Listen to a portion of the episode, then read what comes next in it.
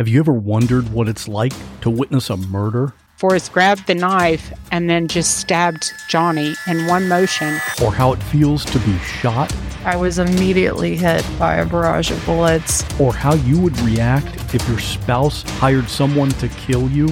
And he was to put me in a grave with a bullet wound on my head. These are the stories you'll hear on the podcast called What Was That Like? True stories told by the actual person who went through it.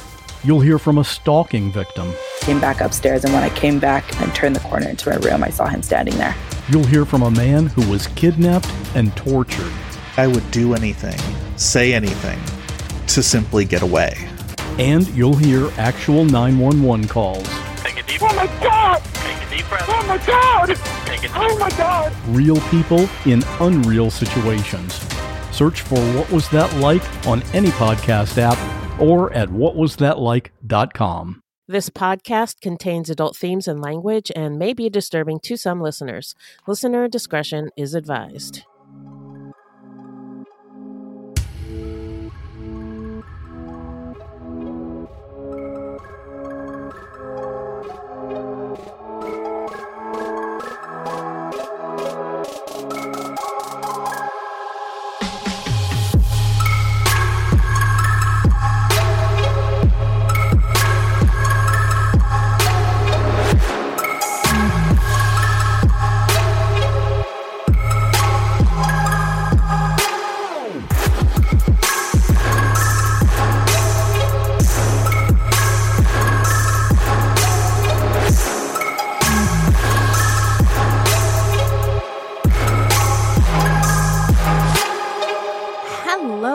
Everyone, and welcome to Fruit Loops. Thank you so much for listening. Yeah. Uh, we're gonna do a switching up the style a bit. Uh, so, how are you doing, Beth? How you doing? I'm doing really good. I had a good Christmas. Saw my daughter, my son in law, and my grandson, and spent quite a bit of time in uh, North Dakota uh, with them. We didn't go anywhere, do anything because, you know, COVID. Right. But uh, we played games, did puzzles. I got to play with my grandson. He loves cars. awesome. So we played cars a lot. Oh, that's so sweet. yeah. oh, so you're like on the floor, like vroom, vroom, Yep. Oh, yeah. Yeah. Well, he he plays with his cars like they're people. Oh, So oh, that's so, really yeah. neat. Oh, that's so that, it's really cute. Yeah. yeah, uh, that Rona is not a bitch to be played with. There's the Rona, No. the Rona remix has Yeah. dropped this week. Yeah.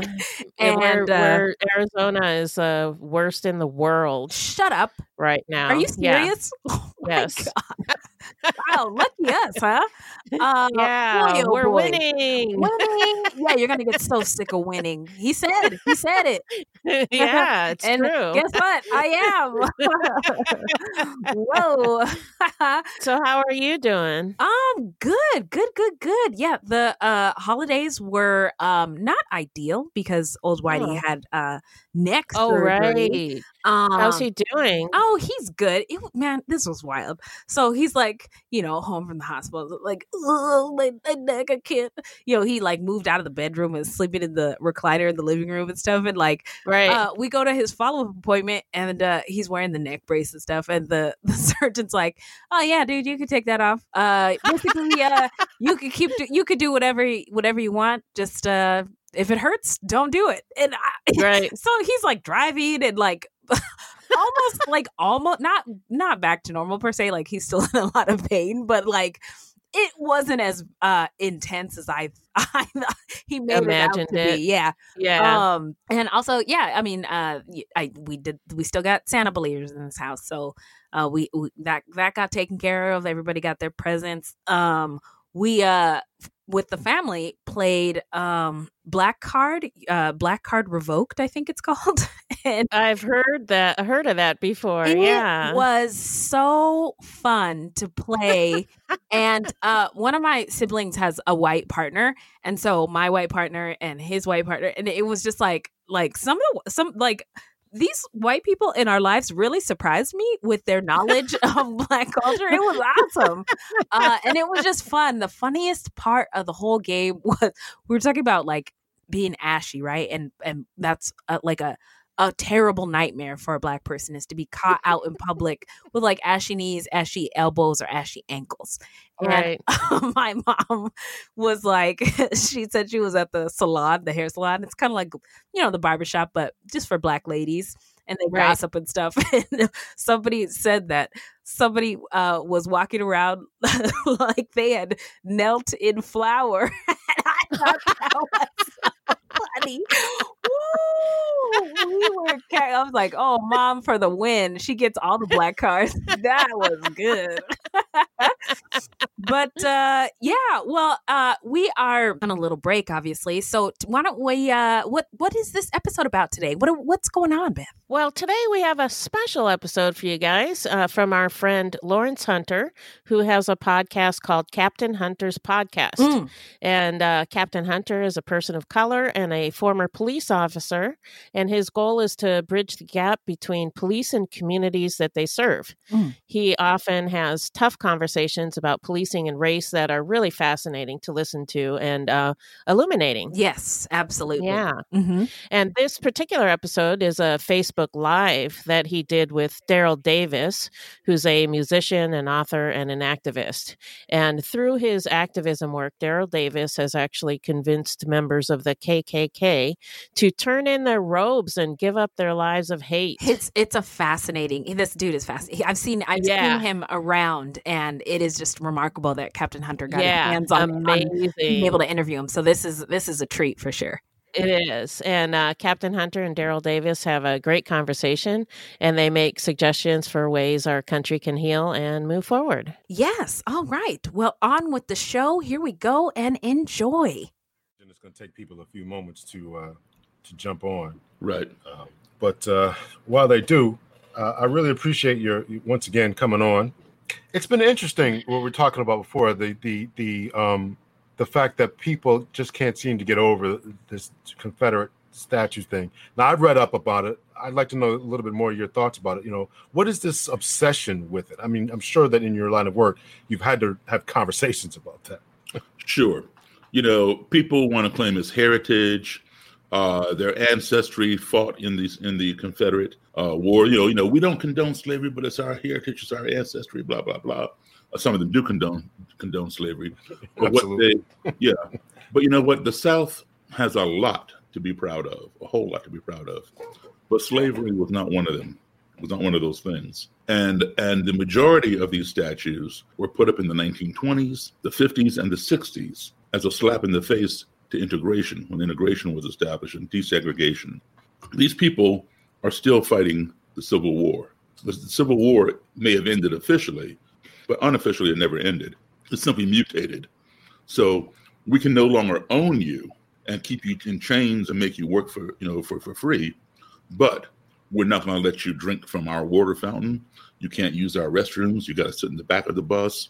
Uh, if we allow you into our restaurant at all, you can't sit down, but you got to go through the back door and get your food and go back out. You know, that was a mutation of slavery because we once owned you. You were our property. You, you know, you weren't human beings. So then, you know, we were we were segregated, and then when laws were passed to desegregate, uh, it didn't really end. It it mutated again, uh, where okay, so now we gotta we have to we have to uh, let you in, but um, but we're not gonna let you sit with us. You're gonna have your own seating section, like at the at the bus station. There's a colored waiting room, and that you know, in the movie theater, you got to sit in the peanut gallery and all that kind of stuff. Uh, when that when that ended, it mutated again. Okay, so now we got to hire you to work in our in our companies, but you're not to have a desk job. You're to you know mop the floors and clean the restroom. So you know it keeps mutating each time, uh, and this is a result of uh, of the after aftermath and after effects of slavery. You don't find that kind of thing happening in other countries where they did not own human beings.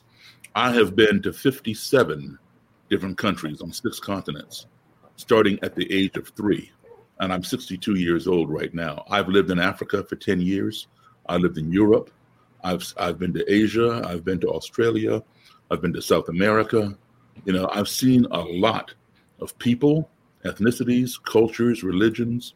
And I can tell you, um, no matter how far I've gone from this country, to the other side of the earth and how many different people I've seen, how many different cultures I've been exposed to, I can tell you one thing. When I got back, I realized at the end of the day, everybody I met was was a human being, and they all want the same four things we want. We want to be respected. We want to be loved. Um, we want to be heard, and we want the same things for our family as they want for their family. And if we can understand that about one another, there wouldn't be so many problems out here. I often think that I'm being trolled when people tell me that it's, uh, you know, it's a symbol of heritage and my. I, I don't know if I really believe that they believe that. We talk about the Confederate statues. I don't know if I believe that they believe that. I think that they absolutely know that this is a symbol of hatred, a symbol of white supremacy, and we wish that we would have one, and we're going to stick it up in people's faces. Uh, am I wrong in that? um, some people don't realize it. Some people definitely, yes, that that is their attitude, and there are others who are just, uh, for lack of a better word, ignorant. And I don't mean that in a derogatory sense. I mean in a sense that they are unaware and unlearned of their history. And uh, anybody who really knows history and knows the Confederacy knows that that particular flag that we're talking about is not the Confederate flag. The Confederate flag is a different flag of the Confederacy. That particular flag was used during the during the Confederacy, but it was the battle flag. It was used in the battle of the Civil War when the Confederacy fought against the Union. And that war was fought to preserve slavery on the side of the Confederacy. Oh, no, no, no, it wasn't about slavery, it was about states' rights. Yeah, the state's right to own slaves. That's what it was. Right. You know, don't give me the states' right stuff. Um, right, right, right, right. You know, and then when you know, it keeps saying, you know, well, it's about heritage. It's not hate, it's heritage. Okay, well, for some people, you know, that's how, how they may think.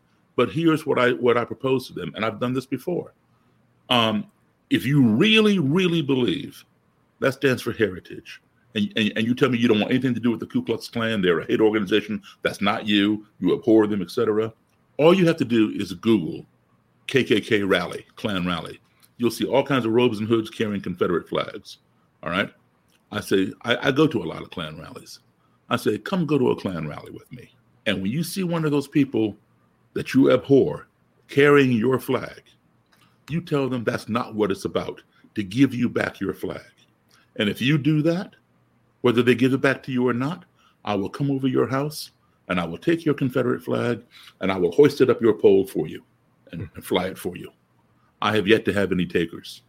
Uh, I'm sure, and that's exactly my point. Is that I don't know if they really sub- subconsciously believe that. I don't know why they're saying it, what their motivation is. Well, you know, ch- change is something that that you know that we all have difficulty dealing with.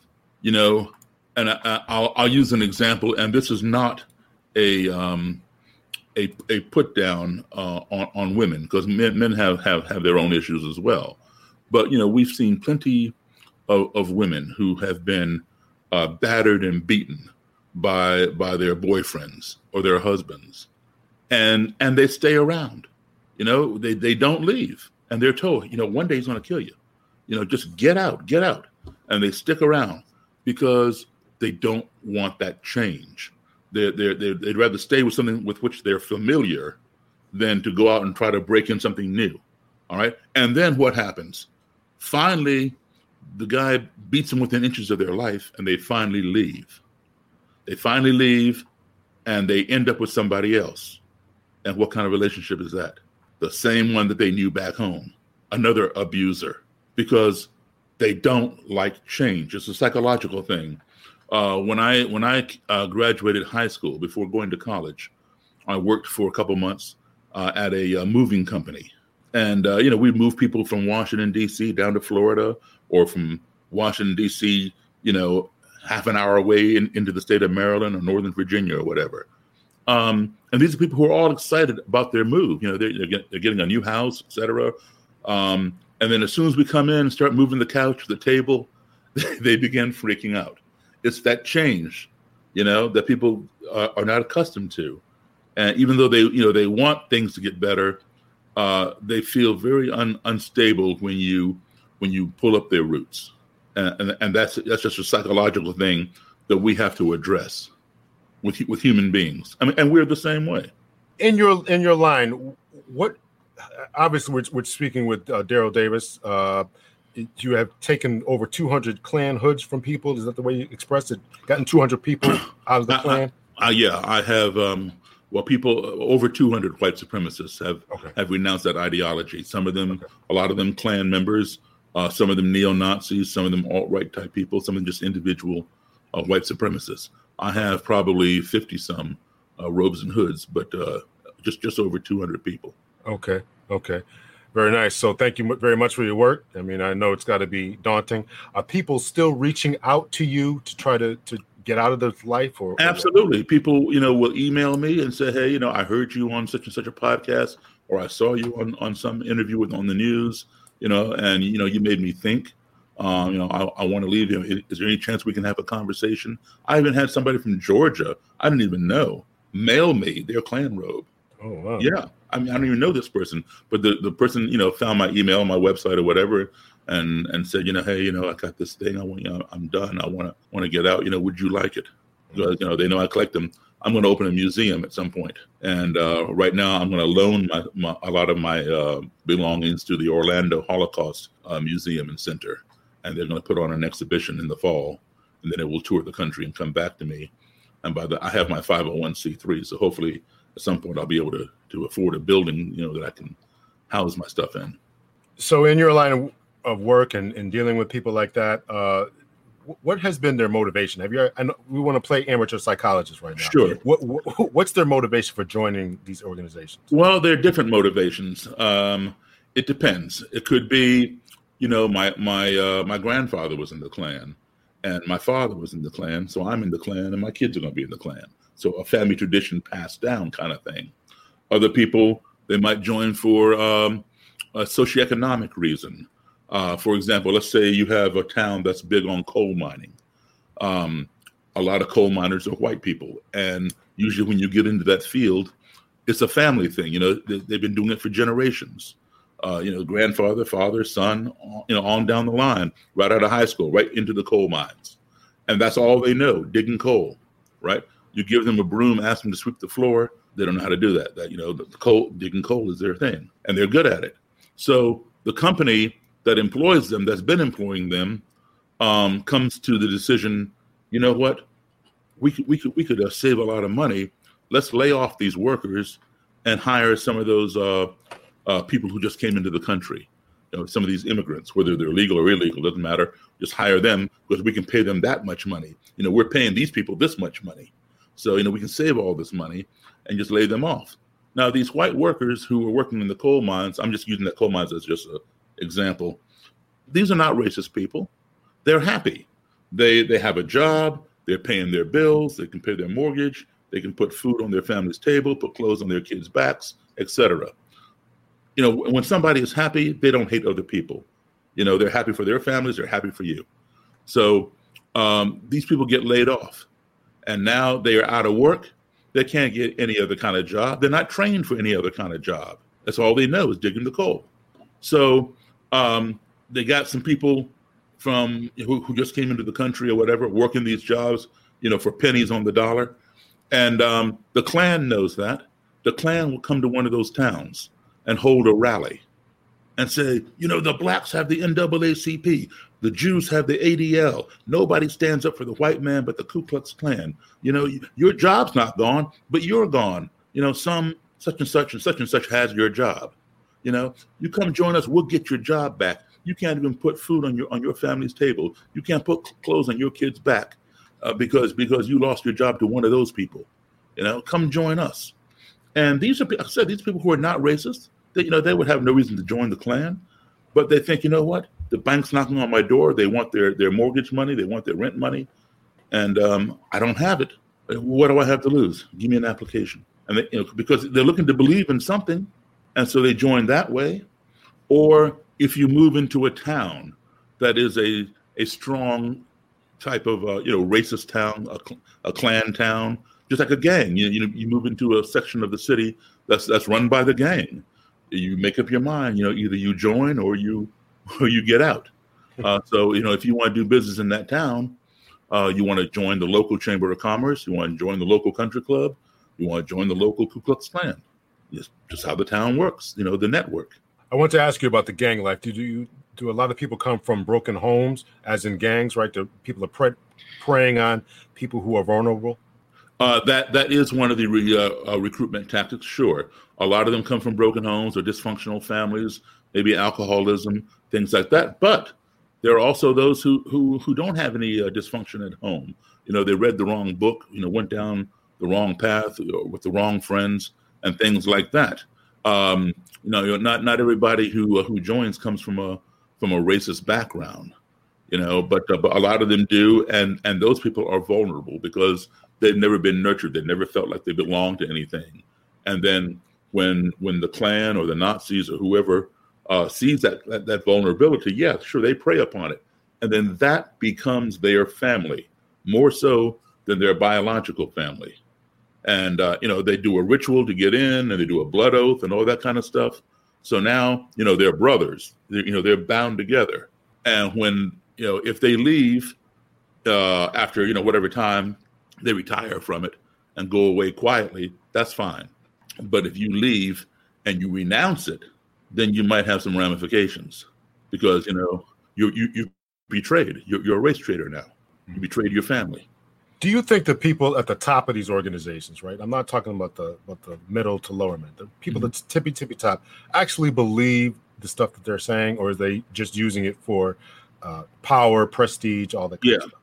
there there are both. There are those who truly believe it, and then there are those who are opportunists, and we have that in the black community too. You know, people who will take advantage of somebody who will believe in them and edify them. And so, yeah, you know, there there are are uh, people who who use a racist agenda because they know it, it appeals to certain people, and um, and they will get their followers, they'll get their donations and their money, and give them power. Uh, so yes, there are people who will self enrich and exploit their own for that, and that goes on both sides of, of, the, of the fence. Hello, this is Dr. Grande, the host of True Crime Psychology and Personality. On my podcast, I explore and explain the pathology behind some of the most horrendous crimes and those who commit them. We discuss topics like narcissism, psychopathy, sociopathy, and antisocial personality disorder from a scientifically informed perspective. What is a narcissist? How do you spot a sociopath? What signs can you look for to protect yourself from these dangerous personalities? It's not just about the stories, but also the science and psychology behind them. So if you're interested in true crime or mental health, I'd encourage you to give my show a listen wherever you get podcasts. I want to. We talked about this a little bit before we got online here. I want to get your thoughts on the uh, the, the protests that are going on right now. What are your thoughts about that? Well, I think that uh, a page is turning in our history. I think that this is probably the greatest thing that has happened thus far in the 21st century. Uh, it's a bittersweet thing because a lot of uh, deaths have happened in this country due to the uh, coronavirus, but also have had it not been for the coronavirus, there would be a lot less people out there protesting because most of these people have jobs they have to go to, and because they had to be home on lockdown or their or their jobs were closed down because of the virus, they had the opportunity to go out and uh, and protest. They also had the opportunity to see what was happening uh, in our streets, see, actually see the things that they've been hearing about for decades, and they didn't believe because you know we we've always known these things have happened, uh, but uh, you know well where's the evidence? You know how can you prove it? Well, because you know it wasn't only until uh, somebody like George Holliday, who uh, who was an ordinary citizen, but he could afford a video camera. Uh, before then, the only people who had video cameras the TV stations had these big things they carry on their shoulders, and they cost thousands of dollars. No, the average citizen couldn't afford one of those, but George Holliday did, and he filmed the Rodney King thing, and you know that was our first, uh, you know, not our first, but the world's first seeing what we've been talking about. And even then, a lot of them didn't believe it. They thought it was some anomaly. But now we're seeing it more and more and more because people have uh, video cameras on their cell phones. And, you know, so people, you know, at first they're thinking it's happening more. Why, why are these things happening so often? No, it's not happening more and more. It's that we're seeing it more and more because we have the videos. That's all. It's like uh, I explained to somebody like this, you know, somebody once said, you know, why why are there so many more gay people today than there were, you know, when I was growing up? No, there have always been gay people, but they are more accepted today. That's why you you you you think they're more. You know, they're able to come out and express themselves more today than they could 30, 40 years ago. So it's the same thing with this kind of stuff. So people are seeing that and they're joining in because they have a conscience. And this is what is taking for us to turn that page, that collective voice, because um, white people have always been involved in our protests, starting back in 1955 with uh, Rosa Parks and uh, and the bus boycott, on through the 60s with uh, Dr. Martin Luther King. But we have never before seen this many white people involved in our protests. And in the past, when it was just us and a, and a few, you know, smattering of white people, the powers that be had their ears plugged up and closed. They didn't want to hear what we had to say. They shut us down. But now they are seeing a mass of people who look just like them joining us. And now they're pulling the cotton out of their ears or else putting in their, ear, their uh, hearing aids. And now they're listening. And that's why things are changing. It's that collective force. It's the same thing with uh, 2008 with uh, Barack Obama. Black people did not put Barack Obama in the White House. White people put Barack Obama in the White House. We are only 12%. And the 12% of black people in this country, a lot of them are not registered to vote. A lot of them are too young to, to vote, even if they, you know, they're too young to even register. But if you were to take every black person from adult, I mean, from, from infant to adult, and all of them could vote, that still would not have been enough to put Barack Obama in the White House. We're only 12%. We needed additional people, and we got it in the form of white people who, by 2008, there were enough of them who had the attitude hey, I like that guy's policies. I'm going to vote for him, despite whatever color he is. 20 years ago, Barack Obama could never have become president even though he may have even had the same policies, because the attitude was not there at that present time.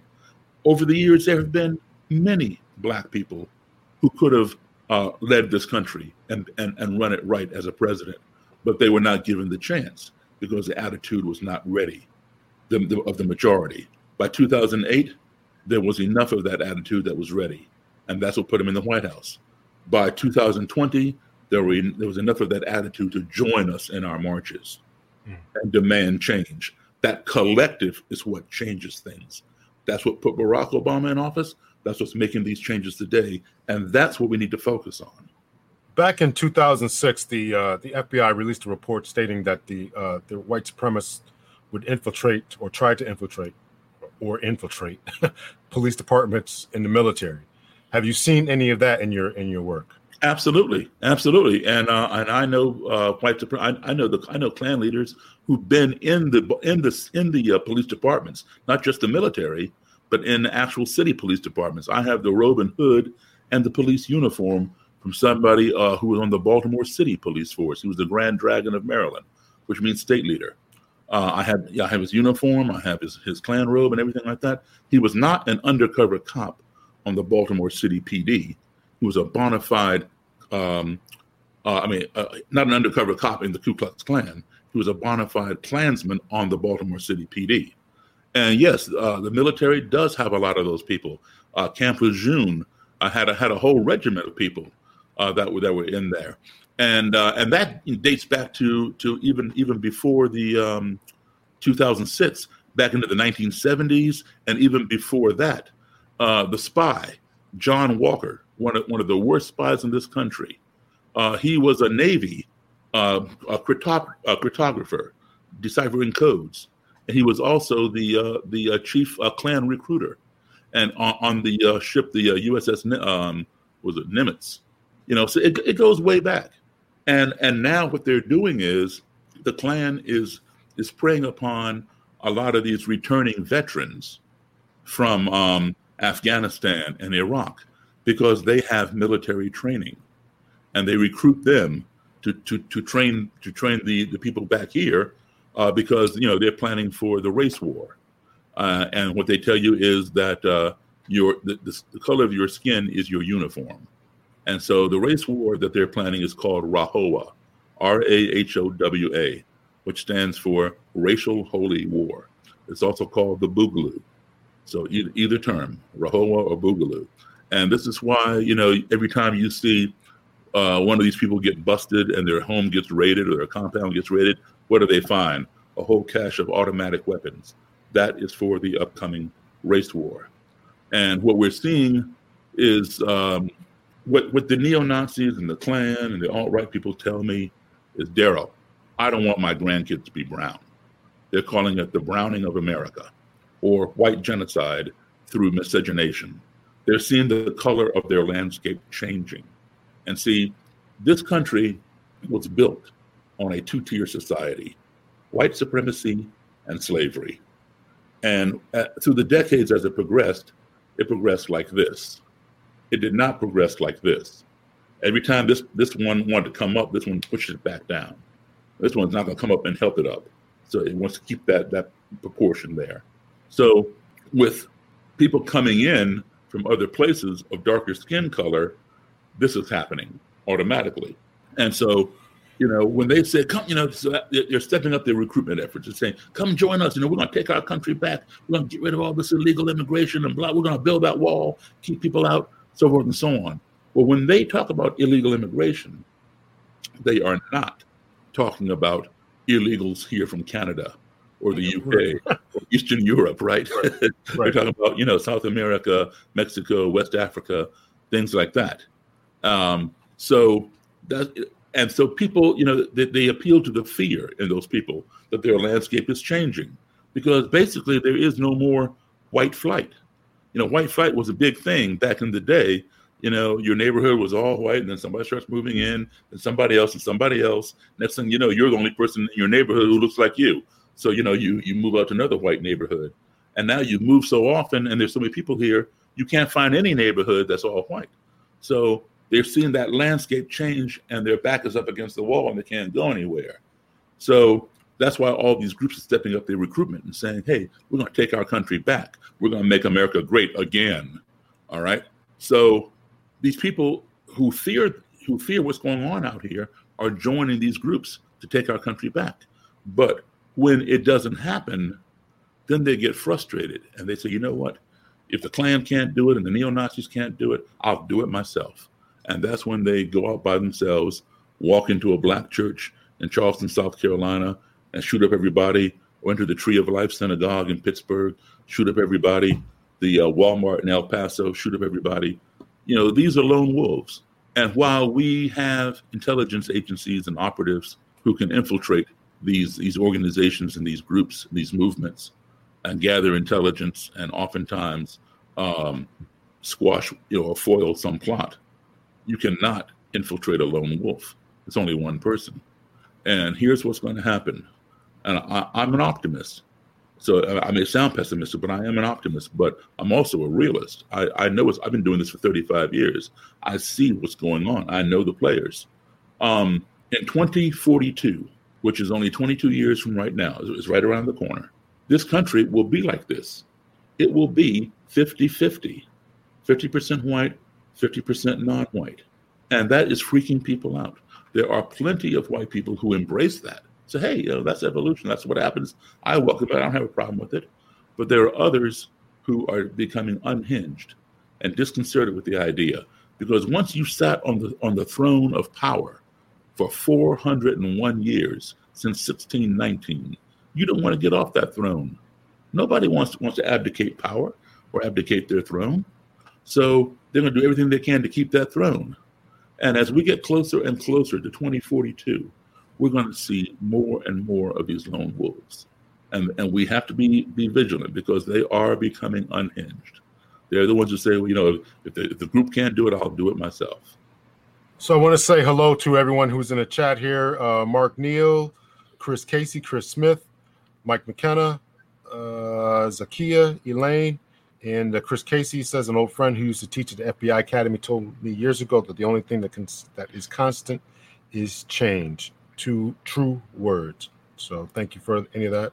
Uh, anybody, anybody else has a comment, make sure you drop them. Any questions, make sure that you drop them. Uh, so I want to ask you about uh, and, and thank you for all that. That was that was. I mean, listen, I I've heard for for a long time now that exactly what you're saying that a lot of people are freaking out, and we're going to continue to see these types You- of of, you- of, of you- lone wolf shooters. You remember um, 1999, right? You're a young man. You don't remember that year. Oh, I'm not. I'm not. I'm not that young. but um, you remember 1999? Everybody was freaking about, freaking out about 2000. Oh You yeah, know, yeah, yeah. Uh, Y2K. Y2K. yeah, you know, my my VCR won't work anymore, and so forth and so on. You know, that anxiety. That's the same anxiety that's happening with these people about 2042. That same anxiety that that the whole world's going to, you know, end because they're going to be off their throne, and the people who who they've oppressed for for uh, 400 years are going to start oppressing them. They have all these, you know, things going on in their mind. and that that is so key and and if you just could convince them that that we are really not interested in doing it we really aren't Yeah, better things to do. we have better things to do we are we are not interested in that and so if, uh, you know i don't know if that really sheds a light into some people but that is the furthest thing from our mind having gone through oppression we are not trying to Right. trying to oppress anyone else um anxiety and fear is so true this is from uh, mark neal so I want to ask you about uh, your ideas about police reform. Um, what are you, what are your thoughts about that? You know what I would like to see, and um, I, I am very pro law enforcement, but a lot needs to be done to change the way it operates. Uh, my father was one of the first black Secret Service agents in this country. My father wanted to be an FBI agent, and uh, uh, J. Edgar Hoover was a racist, a male chauvinist, a cross-dresser, um, you know, all kinds of stuff, and um, you know, he wasn't hiring any black people. He wasn't hiring any women. Um, so my father went to the Secret Service. Uh, Harry Anslinger was the man who ran the Secret Service at the time and was all white. And Harry Anslinger hired five black men at the same time.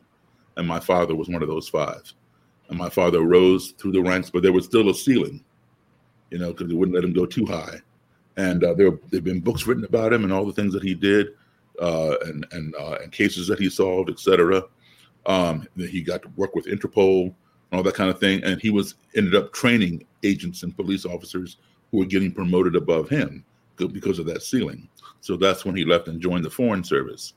But um, I'm, you know, I'm, I have a, a high regard for law enforcement, but it needs to be fixed. And some of the things that I think need to happen is, let me let me give you three things. Number one, when um, when people uh, apply, you know, for the police academy or apply to be an officer, you know, they have to take a test. And I, you know, each department across the country, or even within the state, you know, works a little differently. Um, here, where I am, you know, they they give a polygraph, a uh, uh, oral test, and a uh, written test. And Where are you at? I'm in uh, Montgomery County, Maryland, right outside of Washington D.C. And uh, some of the questions asked is, you know, have you ever used cocaine? Uh, do you have an alcohol problem? Or have you ever had an issue with alcohol? Uh, how do you feel about homosexuality? Why are you asking about homosexuality? Well, because that is a segment of our population. You know, they need to know that you're going to treat them as as well as well as you treat anybody else. They're human beings just like anybody else. So you're not going to have to show any bias. Okay, fine. But why isn't there a question? Do you have racial any racial bias? That question is not on the test, right? So I would say that money needs to be allocated. You know, when you talk about defunding uh, the police and that kind of thing, it's not to take in my in my in my thing. I don't want to see salaries be reduced or taken away because I think you know police are underpaid to begin with. But uh, the the extra money that is built into the budget for other things beyond salary needs to be ta- some of it needs to be taken and, and applied towards hiring um, behavioral psychologists like they have at the FBI uh, who, who develop criminal profiles uh, like John Douglas, for example, who wrote the first book on criminal profiling for the FBI. Um, because they've studied hundreds and thousands of cases, they know what it, what it, you know the profile of a serial killer or a serial rapist. No, they're not always 100% accurate, but they can come close. They can give you a, a pretty good ballpark, uh, you know, a guesstimate or a speculation on on what this person does and how old he is and what color he is, etc., how he thinks. Um, these people are trained bring them in to the police, let them develop a, a test for, for racial bias. And there are those tests out there. Harvard has one, Harvard University has the implicit bias test. But they can develop one specifically for a police department and, uh, and, and let them administer the test and observe, you know, the people when they do the oral exam or whatever, the polygraph. And, you know, if they're showing racial bias, then don't hire them or else put them behind a desk or something. Keep them in the building.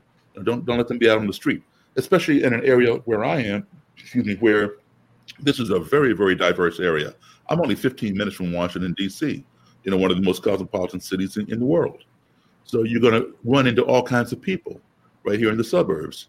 Um, you don't need to be insulting people, whether you have a bias or, or you're just or you're just ignorant and, and don't know how to handle somebody uh, who who may not have grown up in this country with our culture. So let those behavioral psychologists determine if somebody has a racial bias or not, and that will be part of the exam. And if they do, don't give them a job on the street. Number number two, I think there needs to be a mechanism, uh, a national registry for police officers uh, who have been dismissed or who've gotten in, into egregious uh, or, or gotten into a lot of trouble for some egregious act, whether it's excessive force or unjustifiable homicide or whatever. Because what happens with these people, in the in the rare instance that they get fired and charged and dismissed or whatever, what do they do? They just go join another police department and carry on with the same behavior. There, there's no ramification. You know, they're trained to be police officers. That's all they know how to do. Sort of like the coal miner, or they get into security or whatever. But they need a national registry. We don't have one. It's sort of like what we keep hearing about uh, a Catholic priest who has abused some some kid, and he gets shifted around to another parish, and it starts all over again, and then he gets shifted somewhere else, and there's and there's no there's no recourse until maybe 40 years later you know the, the person is a drug addict and and and, uh, and an alcoholic. I'm talking about the, the abuse victim. And he comes forward and talks about it and then 10 other people come forward and say yeah that happened to me too 40 years ago.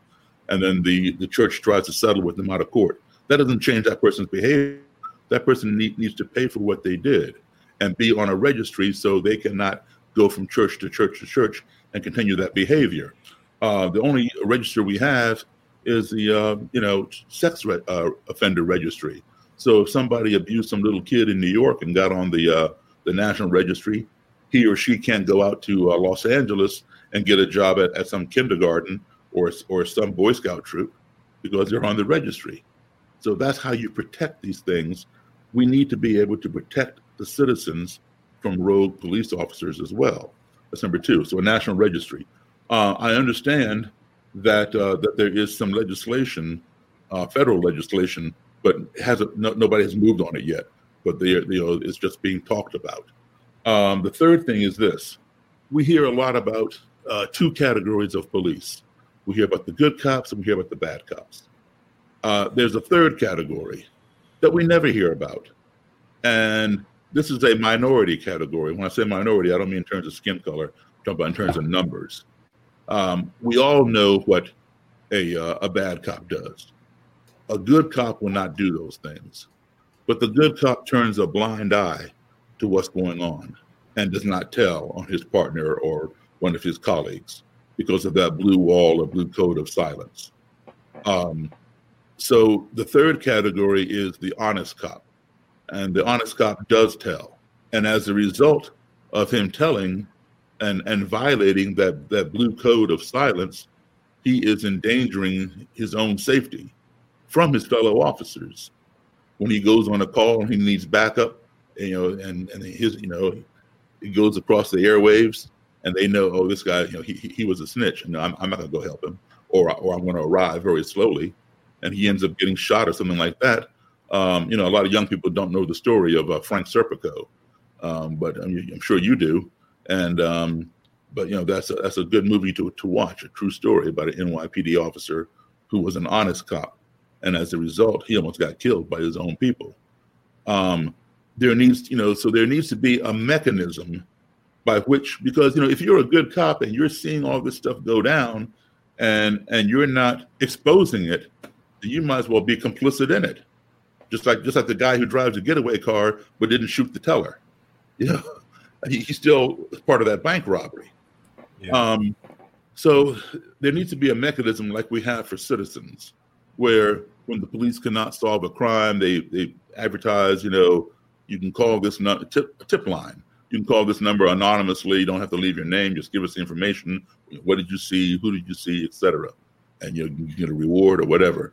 Police officers also need something like that, where they can report that kind of behavior. Um, because you know what, when when the PIO, the public information officer, or the chief uh, comes out and says and makes a, a comment after a, a, police officer has been accused of something uh, before he goes to trial, something like that. Usually, it's either no comment or he followed proper police procedure. Those are always the catchphrases. But then, in the rare instances where this particular cop is convicted, then the PIO or the chief comes out and says, well, you know, in, in a department this large, there are bound to be a few bad apples. No, I'm sorry. In my opinion, there are more bad apples than there are good apples. Because if there were so many good apples, why don't, the, and, and just a few bad apples, why don't the good apples coalesce together and get rid of those bad apples? Because you don't want one cop or two or three cops, just a few people tarnishing your badge when you are out here working your butt off to do the right thing and, and, and one guy over here is screwing up like you look at the at the one police officer who uh, who knelt on the uh, on the neck of uh, George Floyd. He, he's painted the entire Minneapolis Police Department. He, that, that's what he represents now, and that's what people view as that as that as that police department. And that's not fair to the good and honest officers who don't do that kind of thing in that department. And there had been 18 complaints against this guy in his 19 year career on that department if somebody had listened perhaps to just one of those 18 voices that complained, perhaps he could have been reprimanded, counseled, or put behind a desk or done some other kind of job, and uh, Mr. Floyd might be alive today. But 18 complaints, nothing was done. Can you imagine a doctor working in a hospital, working for a hospital, who had 18 complaints of malpractice against him? that hospital would not be, still be be employing that doctor.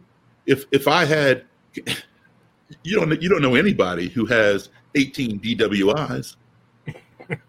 you know, I mean seriously. Hi, I'm Matt Harris. Seton Tucker and I host the podcast Impact of Influence, which for two years covered in depth Alex Murdaugh, who was eventually convicted in 2023 of murdering his wife Maggie and son Paul. That story continues to evolve, and we will cover that. Plus, we will tell you stories of other true crime events that have happened in the South. Please join us on Impact of Influence and give us a follow on the Impact of Influence Facebook page. Um, right. You know, you know when, when you when you are given a um, uh, when you when you are given you take the oath of a of police officer uh, to, to be sworn and to and and and serve and protect that oath, you know, you're essentially given a 007 license, a license to kill. And and you have to, you know, be accountable for that. You know, that's your license. And and certainly if if, it's called for, you use that license. Um, but you also have to be accountable if you use it uh, illegally as well. And um, we're not we're not seeing that accountability when somebody has 18 complaints against them in a 19 year career something is wrong. Uh, you know, one DWI is, is going to get you, you know, get your license suspended. Two probably get you revoked. Uh, well, that's a that's a good point. That's a good point. I know you, you got to wind down here in a minute. Here, I want I'm, to ask. Keep on going. I'm, I'm good with you.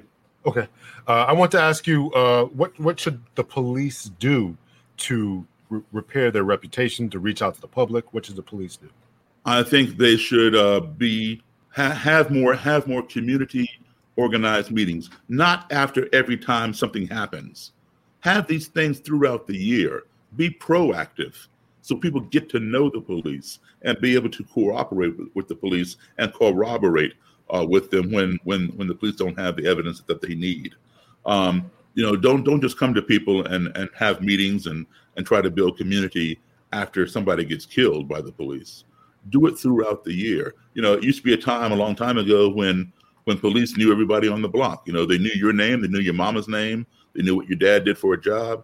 You know, and there was a relationship. That is the real community policing. Okay, and you know we need to get back to that. We need to have people um, have more respect for the police, but also it has to be the other way around, where the police have have respect for the people as well. And I think um, a citizens review board is necessary. Um, I think we need an outside body other than internal affairs. Uh, internal affairs is fine, but there needs to be an outside body also that can review that. Just like you know when you go to court, if uh, if a doctor is a or a police officer is is the defendant, um, you know during voir dire, right? The prosecutor is going to ask the uh, the jury, is anybody in the jury a doctor or working the medical field or whatever? And if they are, they get excused. And you bring in another jury. Uh, so that way you have 12 people who are totally unbiased, totally unrelated to the defendant's line of work. And uh, you know, so how do you how do you have that unbiased thing um, with uh, with internal affairs? I know you know I've I, have i have dealt with internal affairs before plenty of times, and I know that there are some very honest, decent uh, police officers in internal affairs who do their job, and they will bust you if you have done something wrong. But I also know ones and we've gotten rid of some where I live uh, who who will not do their job. They will cover up. And and if if a cop on the street complains about one of their fellow cops to the brass, it has a way of leaking down to the street. It's not kept confidential. Uh, so you know that needs to be addressed. That's why there needs to be an, an, outside mechanism, you know, where, where people can go to and and have that you know that check and balance. Yeah, that's that's well said. Uh, I want to put uh, Chris Casey's uh, comment up here. Mr. Davis is right about the blue wall of silence. Time to tear it down, uh, in my honest opinion. And then uh, my good friend, retired Detective Karen Cerruti, is saying hello, Captain, to us. So if anyone has any co- questions or comments for Mr. Davis, now is the time to shoot them to me. And so I want to ask you another question. Um, we've been talking too much about this. Let's talk about things that go on in, in, in our community. I'm going to have another podcast that's totally dedicated to this, but I want to ask you and get your opinion, right? We see what's going on in Chicago. Uh, New York is not blowing up with more shootings. You know, how do we get some of these communities under control? Do you have any thoughts about that? Uh, yeah, I know, right? yeah, I know. There, there is a lot going on.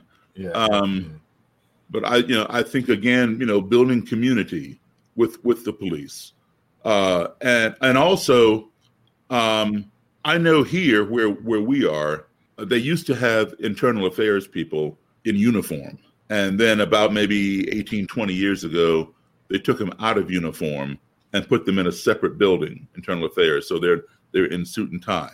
And I questioned that because I disagreed with it completely, and I still do.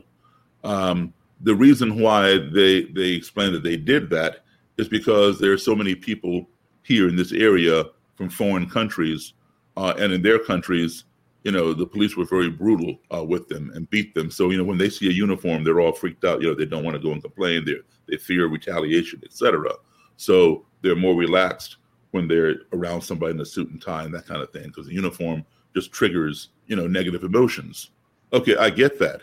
But what you're doing though is you are reinforcing what they already believe that the, that the uniform is bad.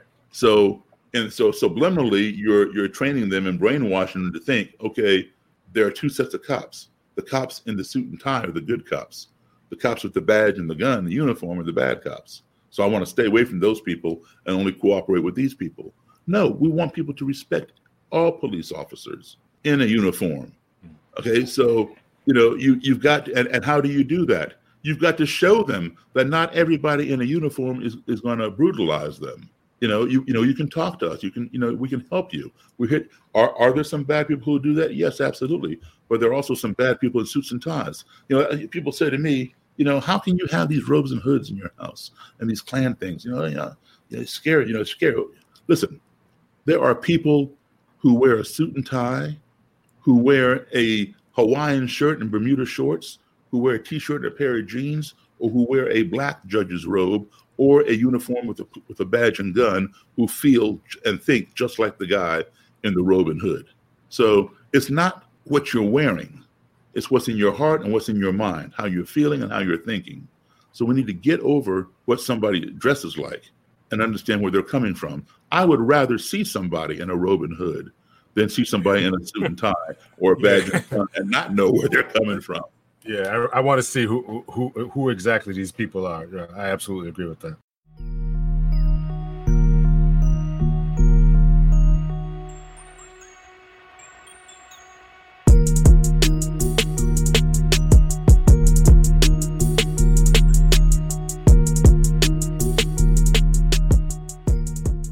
So tell us tell us a story about your toughest nut to crack. The, the person you had the toughest time convincing to come out of that. that well, see, I, I, never I never try to convince anybody to come out. You know, see the the, the media. Uh, you know, they whenever you see my name, whatever it says, you know, black musician converts, you know, X number of Klansmen or convinces so many to leave the organization. No, I did not even convert one person. I have been the impetus for over 200 to renounce their ideology and change. All right. I planted the seed, they converted themselves. And here's how you do this. Okay. I, I, I had a racist experience when I was a kid at the age of 10. Uh, I was the only black scout in a, in a uh, Cub Scout march, along with some other organizations. And everybody was happy, everybody was cheering us, except when we got to one point, a small group mixed in with a larger crowd began throwing uh, bottles and soda pop cans and stuff at me. And um, I was 10 years old, 1968, and I did not understand it. I thought first of all, I thought the people did not like the scouts. That's how naive I was. yeah. and uh, you know, later my parents explained to me uh, what racism was, and I didn't understand it. My 10 year old brain could not process the idea that someone who had never seen me, who had never spoken to me, who knew nothing about me, would want to hurt me for no other reason than the color of my skin. It just didn't make any sense. And so I formed a question at that age, which was, how can you hate me when you don't even know me? And for the next 52 years, I've been looking for the answer to that question. So who better to ask than someone who would go so far as to join an organization that has over a hundred year history of, of practicing hating people who don't look like them who, or who don't believe as they believe. So that's why I would go to Klan people or neo Nazis and people like that. Um, so in, in in interviewing these people, you know, I might ask that question, and some of the answers I get, you know, I'm I'm sitting two and a half feet away from somebody, right there, you know, somebody who hates me, you know, in a robe and hood or what have you, and they're telling me, well, Mr. Davis, you know, uh, you black people, uh, you know, you're prone to crime, you're criminals. Well, why do you say that? Well, Mr. Davis, all you have to do is look at the prison system. There there are more black people in prison than there are white people.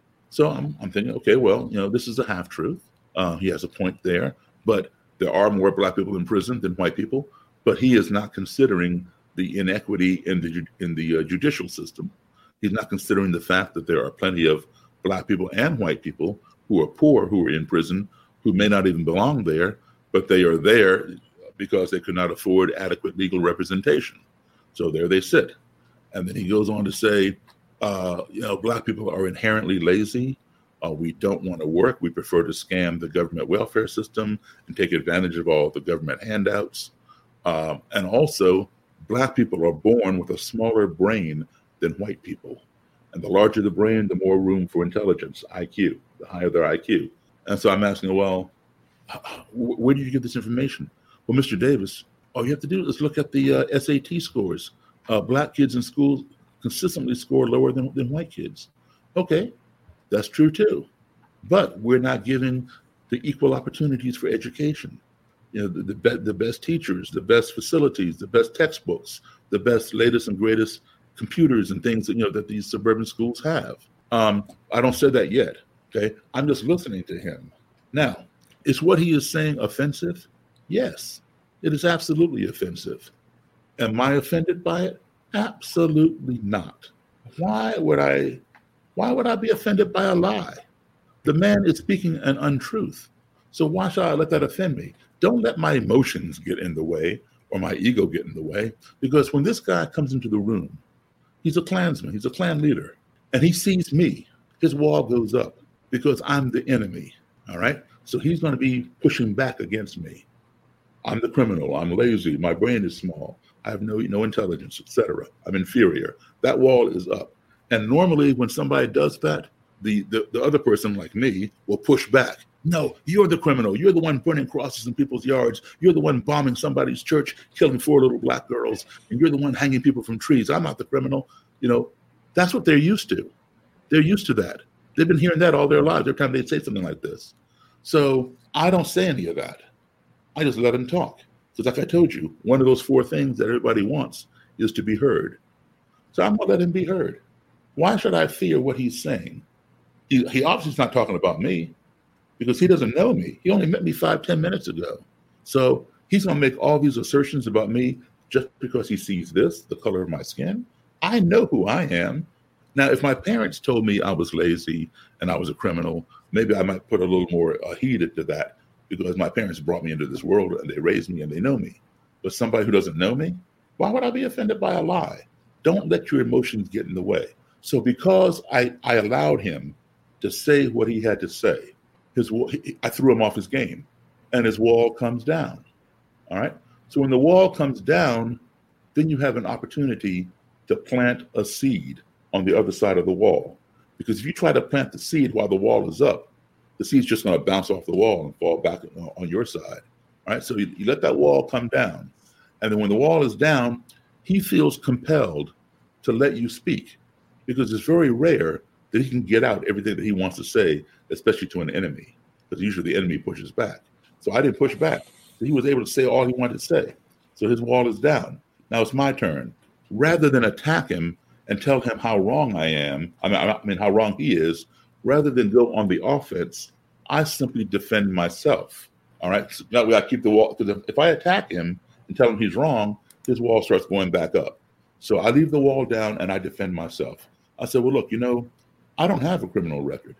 Nobody in my family has a criminal record. I have never been on welfare.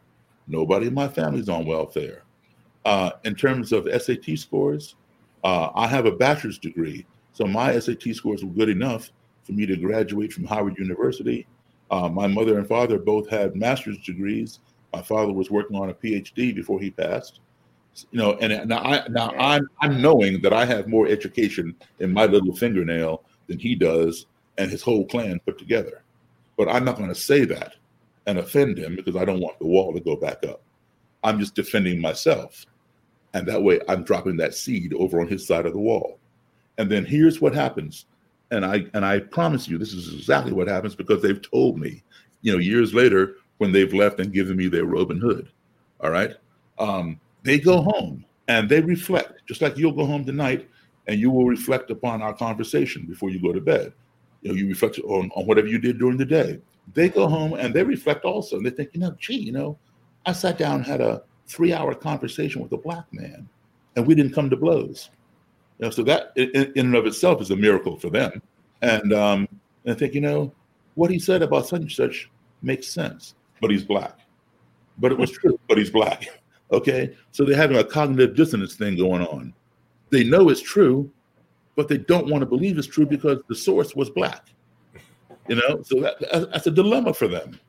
So they, they, they struggle with this for a while.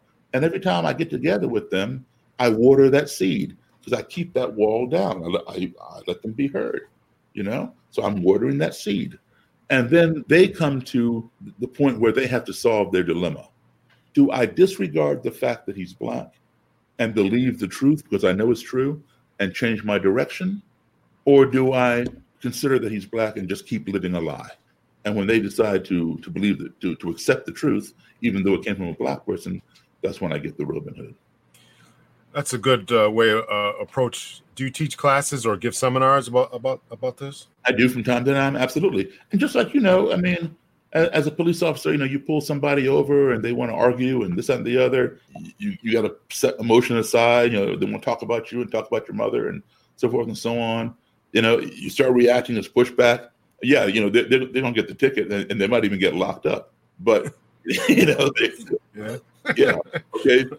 But things go a lot smoother. You know, the, you know, we, we can control them. You know, by how we react. You know, you may not be able to change um, their reaction, but you can change your reaction to them and and and and manipulate them that way. You got a hundred racist Klansmen in a room. Mm-hmm. How many of them are struggling with the ideologies that they're being taught. I mean, certainly along their path, they've come across black people who they've had decent conversations with, or Hispanic people, or whatever. Uh, how many of them are struggling with, with, with what they're being told? It depends upon the area, uh, that the demographics of, of the area in which they live, because some of them even went to school with black kids, things like that. You know, they might have been buddies, might have played on the football team, you know, or been in class together. Or if it's some, you know, rural area where that's all they know, then you know it may be a little tougher. So yeah, you, you do have those who who who think, you know, am I really doing the right thing? And there's a little voice that's telling them, you know, you shouldn't be here. You shouldn't be doing this. But they want to belong to something. They feel they need to belong. Now, I'll give you an example of something. And this happens, I, I give anywhere from 60 to 80 lectures a year uh, in person, not, not during lockdown. Um, you know, we, I think I think we're going to have a um, a uh, a new like you know how you have AD and BC in terms of the Bible. I think we're going to have something like um yeah LD uh, LD lockdown. Yeah, yeah, post yeah, lockdown, pre lockdown. exactly. but uh, but uh, you know, um, I can tell you this: two to three. I lecture at, at universities, colleges, corporations, synagogues, churches, sometimes police departments, uh, high schools, mostly colleges and universities. And two to three out of every 10 lectures I give, I'll tell you what happens. You know, I'll do a, a lecture and I'll do a Q&A and um, I'll take off some of the robes and hoods and stuff. And then when I finish, still there'll be a bunch of students who still want to ask some more questions.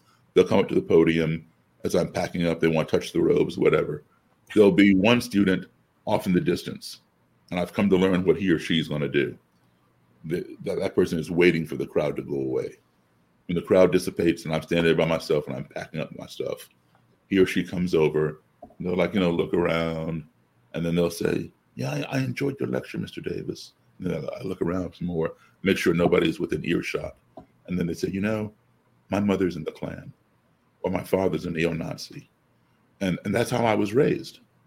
And and now I'm I, am i am here at uh, University of whatever, and I, I'm dating this guy from Pakistan, or my girlfriend's black, or my boyfriend's Jewish, you know, and I, I can't bring them home. My parents will kill me. My parents will disown me, and I don't want to tell my friend because you know they'll drop me. So they have this big secret that's sitting on their chest, and is is making an ulcer. It's burning a hole in their chest because it has to come out and I'm the perfect person for them to talk to, you know?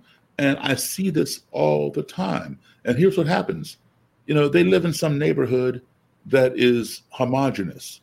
You know, they go to high school with these people. Uh, they all read the same books, they have the same teachers, they swim in the same community swimming pool, shop at the same grocery store, they cheer the same sports team, they probably vote for the same candidate, you know, so they're all on the same page. And then when they come you know, the parents send them to, you know, go get an education. They come to, away to college, and guess what? The neighborhood doesn't come with them to college. the neighbor, you know, in college, you got people from all over the country there, and in some cases, all over the world coming to that university or college. And you and you come to the realization Jewish people don't have horns and black people don't have tails, and you know they're just as normal as anybody else and and you you know you realize what you learned from your parents or you learned in your neighborhood was wrong. Now, you know, now you got to tell your parents, you know, they were wrong. And, you know, your parents wanted you to go get an education, but they didn't want you to get that education. Not that. On the morning of August 1st, 1966, shots ring out from the observation deck of the clock tower on the University of Texas campus. It marks the infamous beginning of the modern era of mass shootings in America. You're listening to Stop the Killing podcast. Join us as we take you behind the crime scene tape to explain global mass shootings and mass attacks. I'm Sarah Ferris, but more importantly, this is Katherine Schweit, the former head of the FBI's active shooter program. I spent five years as the FBI's top executive looking for answers to the mass shooting crisis. I've been at the shooting scenes, I've traced heroic acts of bravery and I've sat silently and listened to the heart wrenching stories from survivors. Amongst this horror, there is hope. We all hold the key to stop the killing. You just need to know how to unlock the door. Download Stop the Killing and be part of the solution. Search Stop the Killing on Apple, Spotify, and all the usual suspects.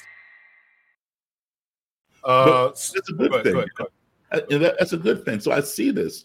Education is the key. Listen, you you want to solve racism? I'm, I'm going to tell you how to solve it. All right. In most cases, when you have a problem, it's trickle down that either causes the problem or can solve the problem.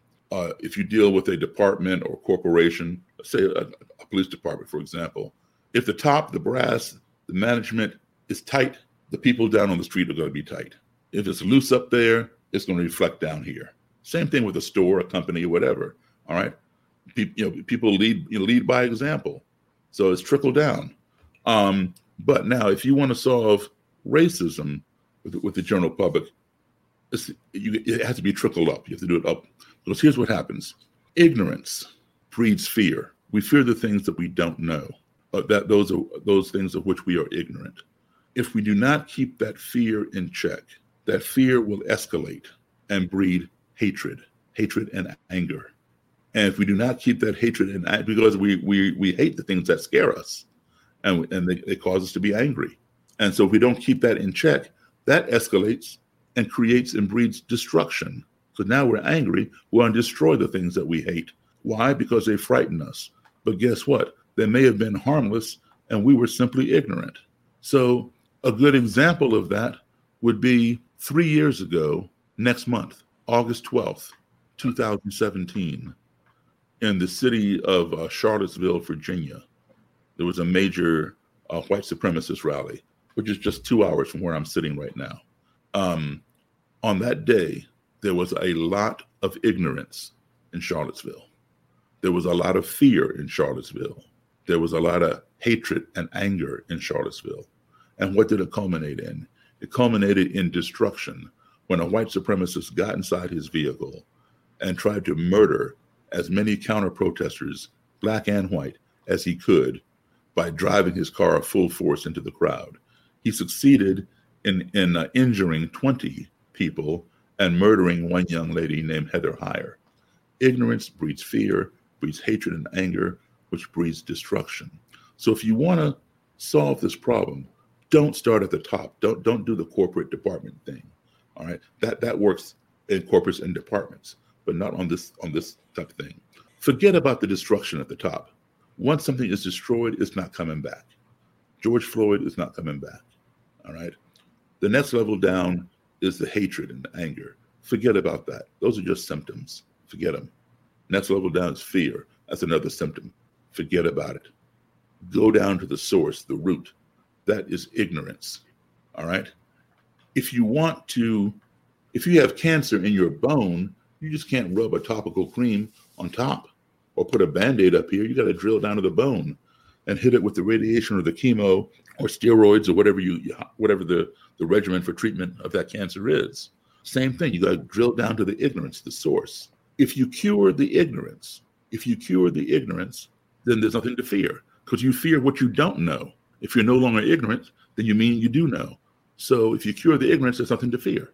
If there's nothing to fear, there's nothing to, to hate and be angry about.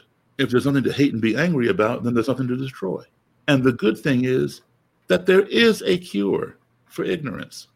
That cure is called education and exposure. That's where we need to put our focus and our money into education and exposure. Teach people, let them learn, all right? Because that, that way you mitigate that fear and all these other symptoms. And, I, and and this goes for adults and kids. I'll give you I'll give you a perfect example. Um, even little kids. Sometimes I lecture at middle schools and things like that. Of course, I tamp it down a little bit for them, but um, I'll be talking to some kids sitting, you know, at their little desks in rows and stuff, just talking to them casually, whatever. And then all of a sudden, I'll say, "Hey, hey, there's a snake under your chair," and I'll point to some kid in the in the front row and, and point down by the floor between their legs and saying, "There's a snake there." Just at my suggestion of there being a snake under this kid's chair in the front row, everybody in the class, even six, eight rows back, scream and throw their legs up in the air because I suggested there was a snake under the first person's chair. And so then they realize that there's no snake there, and we all start laughing. And so then I asked them, why, why, why did you all scream and throw your legs up in the air? Oh, you, you hear all these things. Oh, I hate snakes. I'm afraid of snakes. I hate, hate them. You know, they, scare me. Well, there's your there's your hatred. There's your fear. Right. So I say, why do you hate snakes? Why are you afraid of snakes? Oh, well, they're, they're, they're slimy and they're poisonous. Well, now there's your ignorance. If you've ever touched a snake, a snake is not slimy at all. It's dry, and not all snakes are poisonous. So there's your ignorance. Ignorance breeds the fear, breeds the hatred, right? So then I ask, I say, okay, we know, I was just joking. We know there's no snake under your chair. I was just making a joke. However, let's just say there really was a snake under your chair.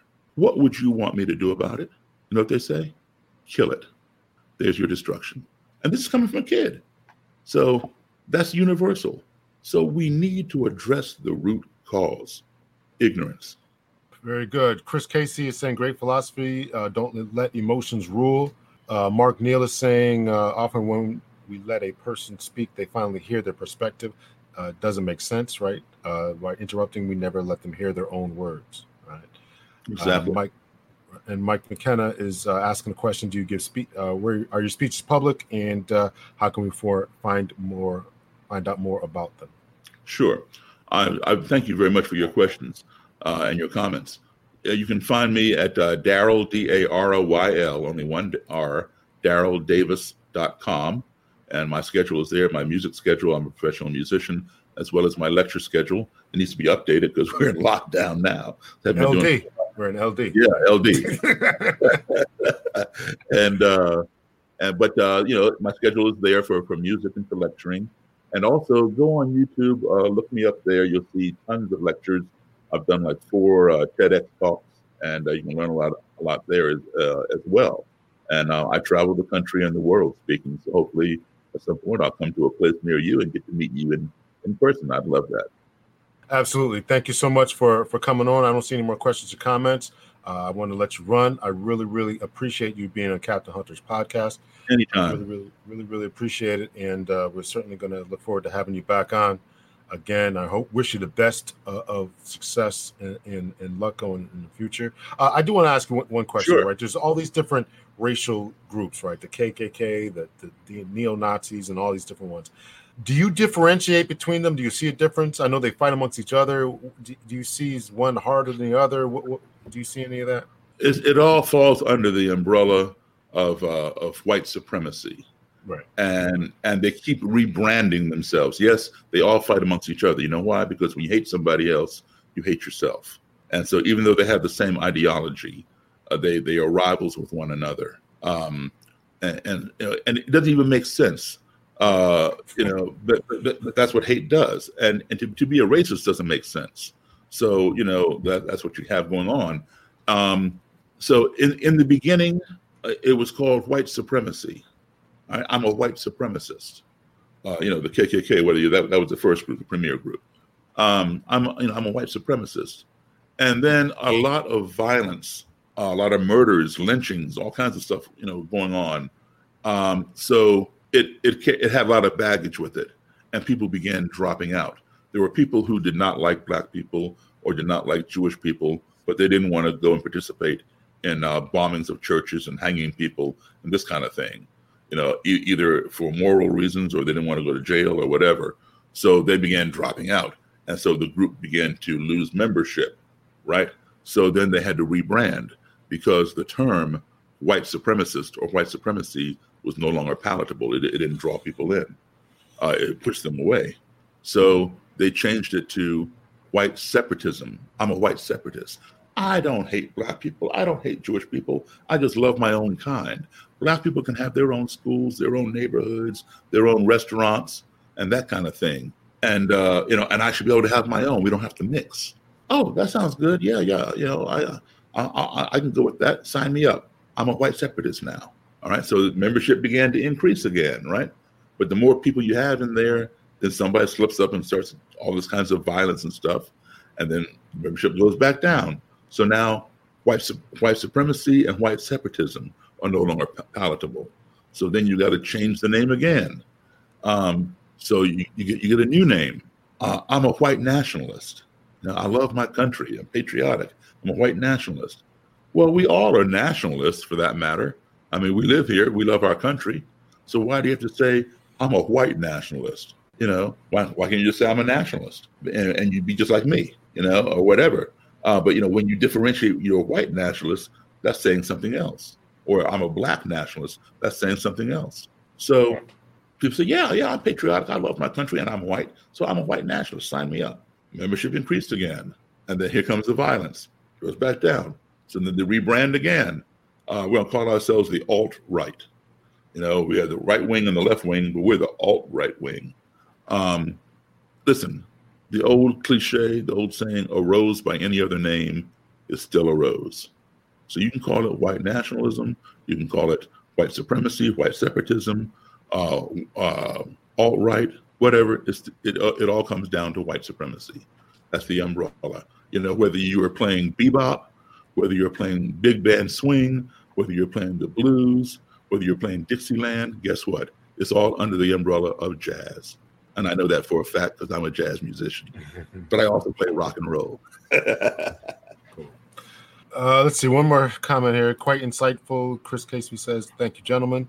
Uh, Steve Castos, I love your story. Did you ever feel that you were ever in a serious danger when talking with these men? Uh, Oh, there sure. must have been fear and unbelievable tension. Well, I mean, I've had my share of fights. I've had to, you know, hurt people, put them in the hospital, put them in jail. Fortunately, those those have been few and far between occasions. Uh, but you know, when you're dealing with people like that, those are some of the consequences that you have to deal with. Because there are some people who just do not like you as soon as they see you, because you're you're black, you're Jewish, you're gay, you're Muslim, you're whatever it is they don't like, and they are on you. There's no talking to them you know and and not everybody i talk to is is going to change. You know a lot of them have and and there will be a lot more who will. But you know i'm not so naive as to think that everybody is. There will be those on all sides who will go to their grave being hateful racist and violent. But we don't give up on them. If somebody even of that attitude uh, is willing to sit down and have a conversation then there is that opportunity depending upon how you utilize that conversation to plant a seed and remember something when two enemies are talking, they're not fighting, they're talking. So it's when the it's when the conversation ceases that the ground becomes fertile for violence. So you want to keep the conversation going. That's a good point. Uh, Karen is asking, uh, I apologize if this has been asked already, but do you speak to black militants as well as white supremacy groups? Okay, Karen. You know, it's interesting you use that word, uh, and I'm glad you did because I want to put things. When you have a a group of white people who go out who, who are paramilitary and they dress in their camouflage. What was that? White people is a racial classification. That's a um, color. Western Eurasian. Depending on Well, it's good Okay. that the Alexa's listening there, huh? Yeah, okay. Um, when you have a group of, uh, of white people who who dress in camouflage and go out in the woods and practice uh, survival tactics and and shoot guns and all this stuff, and they're anti-government, they're called militias. But when you have a group of black people who do the exact same thing, they're called militants. And one word has a, has more of a negative aggression connotation to it than the other. Militant has a more hard edge than militia. Um, and so, yes, I do speak. I do speak to both groups. Uh, you know, when you when you're dealing with uh, with uh, any kind of supremacy, you're going to find other ones on the fringe. I know a lot of black supremacists. I've spoken with them. Uh, met a lot of them. Uh, black separatists as well. Uh, and I and I'll tell you something, Karen. Black supremacists and white supremacists, believe it or not, they get along. They get along fine with each other. All right, because they both believe in the same thing: purity of the races, no miscegenation. So that's what the white that's what the white supremacists want. That's what the black supremacists want. So they agree fundamentally on those principles, and they get along fine with each other on that regard. It's the ones who who miscegenate or race mix or date each other that that they have a that they have trouble with. And I and I can tell you something. A a white supremacist hates a white person more than a black person if that white person is involved with a black person. And the same thing with the black supremacist. a black supremacist who sees a black person involved with with a with a member of the, of the white race hates that black person more because that that black person is a race traitor, a sellout. You know, you, you're supposed to be one of us, and you have sold us out. That's the attitude on both sides. Wow.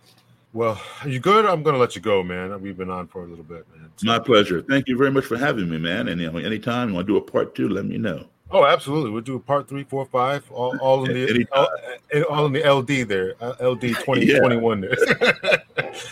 all right, guys. Thank you so much for tuning in. We've been listening to Daryl Davis. Really, really appreciate it. Thank you so much. And we're going to do this again.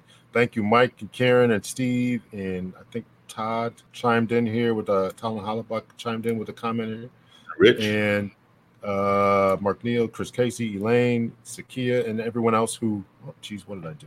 Everyone else here who chimed in, thank you so much, and we'll see you guys again next week. Uh, actually, next Monday, I'm going to have firefighter who's done triathletes and all this kind of stuff. He's going to talk to us about his uh, coming through a plant, his coming to and going through plant-based diet. I've been down 15 pounds since I did it, so. Uh, I want to tune into that one. I want to. What, what day is that? That's Monday. Next Monday, uh, seven thirty, same time. Next Monday. Yep. Okay. Fire, firefighter, uh, plant whole food, plant based diet. Uh, I actually have a nutritionist uh, who's going to be on, and um, she. I actually recorded that episode, so I'm going to release that on Sunday. Put that up on YouTube. Put it on my audio podcast, and we we kind of had a nice long conversation about the benefits of plant a whole food plant based diet.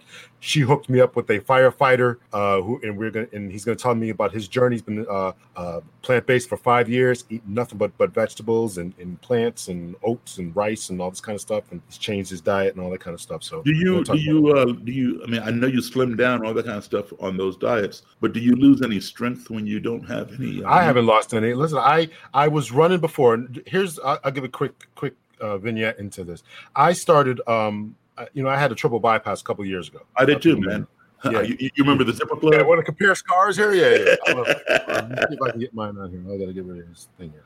Anyway, so I had a. I don't know if you guys can see it. Here's the top of my scar. Yeah. Yeah. So Yeah, I so I had so uh, so I went through all that, and uh, you know this was two years ago. So I started to feel better, and uh, but as time gone on, you know you start gaining weight back. You start eating the, the same way, and I was sluggish, and I said to myself, "Why I, I I'm not I'm not right." You know I feel myself not being right. So I said to myself, "Let me try what I've been hearing about whole food plant based diet." Did some research, and I'm I'm running again now. I'm not I, I get tired obviously, but I'm not stopping. I'm running uh, same amount of push-ups. I got a pull-up bar, so I'm feeling good and everything is good. Um, I'm going to talk about this a little bit uh, later, but my my numbers are down as far as my cholesterol. Uh, I, stopped my my medications um, as far as my cholesterol medications. Um, and all my numbers. I didn't have diabetes, no, I, but I was borderline diabetic. Borderline diabetic. No longer that. So everything is good, right? So I just gave up the meat, uh, eating plenty plenty of fruits and vegetables, oats, uh, rice, and just cut out the butter and mayonnaise and stuff, and just eating all that, and, and it's made a, a big, big difference. Um, so uh, we'll talk about all that a little in a little bit. Uh, Siboney has a question for you. Got to hurry up, Siboney. I told this man I'm going to let him go. This we're back in church now. This is the third, the third uh, closing here. Uh, so I'll give you a second. But yeah, so that's been my my my my journey here. Is uh, and so uh, so we'll talk about it with this firefighter that's going on. Yeah, I'd love to hear that, man, because I I, I, I need it desperately. Seriously. Yeah, yeah. Well, well, definitely tune in. And uh, like I said, I'm going to have an episode up on YouTube uh, with a dietitian, and uh, going to put it up, and and uh, we'll, we'll talk to this guy live and see how his diet has been. And it's really not that hard. It really isn't that hard. You. You um uh, You feel I, I, mean, full? I feel full. Oh yeah, listen, I eat plenty of rice, potatoes. You don't have to starve yourself. People No, think that you just eat salads all the time. No, That's you say rice. true. You're talking about, about brown rice, right? Or I eat brown, about- yep, brown rice, brown rice, beans, uh, uh, quinoa, uh, plenty of potatoes. Uh, I make potato soup all the really? time. Oh yeah, yeah. High in carbohydrates. Well, see, that's the thing is, is that it's good carbohydrates, so it's filling you up. Good carbohydrates and plenty of fiber, so you get full faster. So you don't have to eat all, all this kind of stuff. Uh, so Siboney is asking, uh, how was he in the Klan and he's black? He- uh, okay, all right, Okay, we're not gonna, Siboney. we're not gonna, yeah, yeah, we'll get to that later. So, so thank you once again. We're gonna end this off, and I really, really appreciate it. And we'll we'll do this again. I'll, I'll reach out to you again. Thank you so much. All right, thank you. Take care. Okay, guys, take care of yourself. Uh, I'm going to stay on for a little bit if you guys want that question. He was not in the Klan. so he, he was just uh, going to Klan meetings and things like that. Uh, so he was uh, a musician, went to Klan meetings, um, and how we started off with is uh, he was uh, in the in the at a bar one night, and uh, I guess he started talking to some uh, members, started conversing with them, and he told the story about how patient he was and how he was listening to everything that was going on. And uh, he was patient, they were patient, everybody's talking to each other, got to know each other. Eventually, through time, they they hooked up on a number of different occasions, went to each other's houses a couple of times, uh, sat sat by the bar, just having a nice beer together, and he was able to convince that particular Klan member and other people uh, to come out of that lifestyle. And since then, he's built a brand in almost like a type of ministry. Uh, I, wouldn't, I don't know if he would call it a ministry, but he would build some type of network or or business out of uh, you know getting people to come out to Klan or different organizations, racist organizations. So that's his story. Um, so once again, you can go onto his website, daryldavis.com,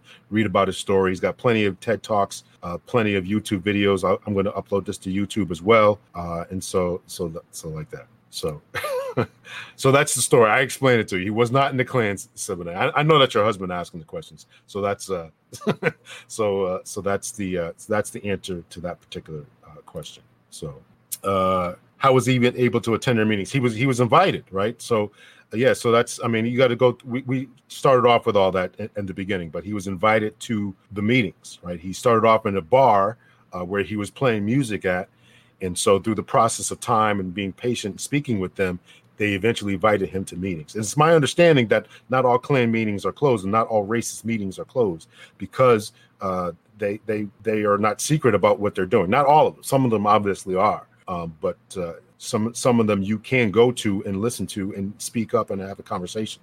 So they're not as closed minded as as as as uh, sometimes people portray. So that's not totally accurate. Um, so yeah, so I'm looking forward to the next episode, and uh, so yeah, so uh, we'll be looking for, forward to that. And uh, yeah, so Chris Casey said he, he didn't know that uh, about my my episode. Yeah, so that's one of the reasons why I ended up uh, retiring from the PD. If you guys can see my scar here, let's pull it down. So I had a triple bypass, three three clogged arteries in my heart. Almost two years ago, uh, I called my second birthday, um, uh, July 27th. That's actually my brother's birthday. So on my on my brother's birthday, uh, I was uh, I was uh, under the knife and having my chest cut open. Uh, that's how I celebrated my brother's birthday. So that so yeah that's that's just a little bit about my particular story. So that caused me to go on this whole food plant-based diet uh, you know a year later or two years later. Actually i just started in april and i did it because uh, i was not feeling right. And the doctors are telling you you can go back to eating eggs and all this uh, eggs and fish and all this kind of stuff. And and i just wasn't feeling right i knew my body i knew what i could do as far as working out i didn't feel well i didn't feel like i was back to 100% and so shortly after that i would say about a month later back i started back in april in May, uh, I start. I went out for a run. I said I'm going to try to do it and push through it, and it was it was no problem. I can still do push-ups, pull-ups, uh, still do these different videos and all that kind of stuff. So so I definitely feel good. And like I said, we'll talk to a fireman who's going to talk about that as well. Uh, Mike McKenna says he has been to meetings and even cross burnings though. Yeah, so so they they they they allow people to go. It's it's not a secret to as people i mean it's new kinder gentler Klan. maybe maybe we can put it that way where they're trying to be more inclusive as to what they're doing you know i, I don't know i i, I have uh i have no intentions of attending a cross burning um, but but it's good that people are out there trying to convince other people to come out of that particular lifestyle i think that type of work is obviously important um, so yeah so any more questions or comments I want to thank him for for for staying for a little bit. He was only supposed to be up here for 45 minutes. We kept him for almost an hour and a half. So I really, really appreciate uh, Daryl Davis for staying a little bit longer. Really, really appreciate that. Um, I actually am trying to keep these to an hour, but I think the conversations are so good that I'm going for an hour and 15, hour and 20 minutes and stuff. So, all right, ladies and gents, no more questions or comments. I really, really appreciate you guys tuning in, and we'll see you guys on uh, Monday, 7:30 uh, firefighter, and uh, we got some good episodes coming up. Been securing some good stuff. Uh, anyone who tuned in for uh, that episode we did on Monday, I just contacted the nurses, and they're going to come on and uh, from that uh, show, uh, Conscious Sedation. She just texted me just now, said they're good for a couple Mondays from now. So we're going to have them back, and we're going to talk about you know what they've been dealing with with COVID and their their podcast and all that kind of stuff. So some good conversations we're going to be coming up with. Yeah. Yes. Some of their meetings, uh, Karen, are open. Some of them are. Not not all of them. Some of them are. Yeah. It's a kinder and gentler uh, uh, KKK. Yeah, kindly and gently. They got to keep up with the times too. They got to be PC. They can't be discriminating, right? so, uh, yeah, I don't know. I don't know. It's it's all weird stuff to me. It's all weird stuff. But it's good that they do allow us to go. I actually watched it. There was a Klan meeting one time, or not a Klan meeting, but a racist type of meeting, um, and they were. It was on YouTube, and they actually let people. Uh, you actually could see black people sitting in the back of the audience. It was it's pretty interesting. Yeah. So, all right, I'm really gonna go now, uh, and uh, I'll see you guys. I got to go eat. Guys, take care. See you guys Monday. Good stuff. Thank you so much. Thank you so much, Steve. See you guys, and I'll talk to you. Take care. Much love and peace. Okay, well, that's it, folks. We hope that you enjoyed that. Uh, be sure to subscribe to Captain Hunter's podcast. And in the meantime, Beth, where can the people find Beth and Wendy do a podcast? I mean, where can the people find us? well, our website is fruitloopspod.com. Our Facebook page is Fruit Loops Pod, and our discussion group is Fruit Loops Pod Discussion on Facebook. We are also on Twitter and Instagram at Fruit Loops Pod, and links to our sources will be in our footnotes. If you want to support the show, you can send us a donation on the Cash App. Just Google Fruit Loops Pod Cash App, or you can become a monthly patron through our Podbean patron page. This will help us pay for things like our website and pod hosting. There's no minimum and no commitment. Even a dollar would help. And as always, we have merch for sale on our website. That's right. This is a weekly podcast, and new episodes drop every Thursday. So until next time, look alive, y'all. It's crazy out there.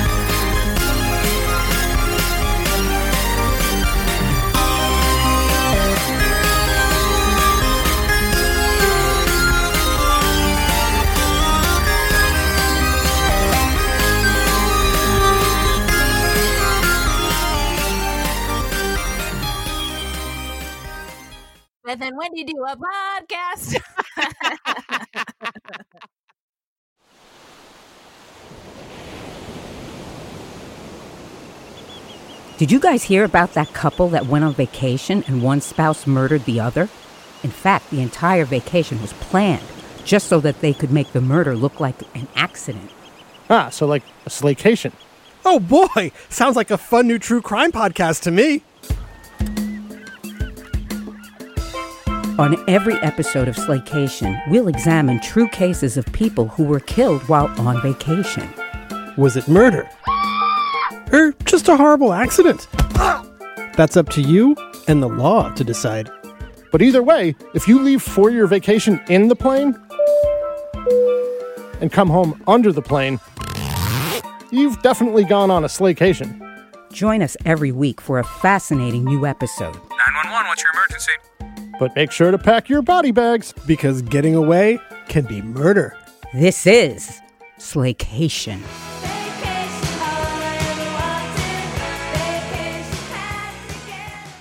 Hello, this is Gary Chahot welcoming you to check out the French History Podcast. Our main show covers the history of France from the first humans until present. If you liked Mike Duncan's The History of Rome and wanted a similar program covering the land of beauty, culture, and love, we are exactly that. We also host world renowned scholars who have delivered guest episodes on their specialties, including 18th century pirates, revolutionary booksellers in 20th century Paris, the special friendship between the Marquis de Lafayette and Thomas Jefferson, and numerous others. Learn what you love and listen to the French History Podcast today.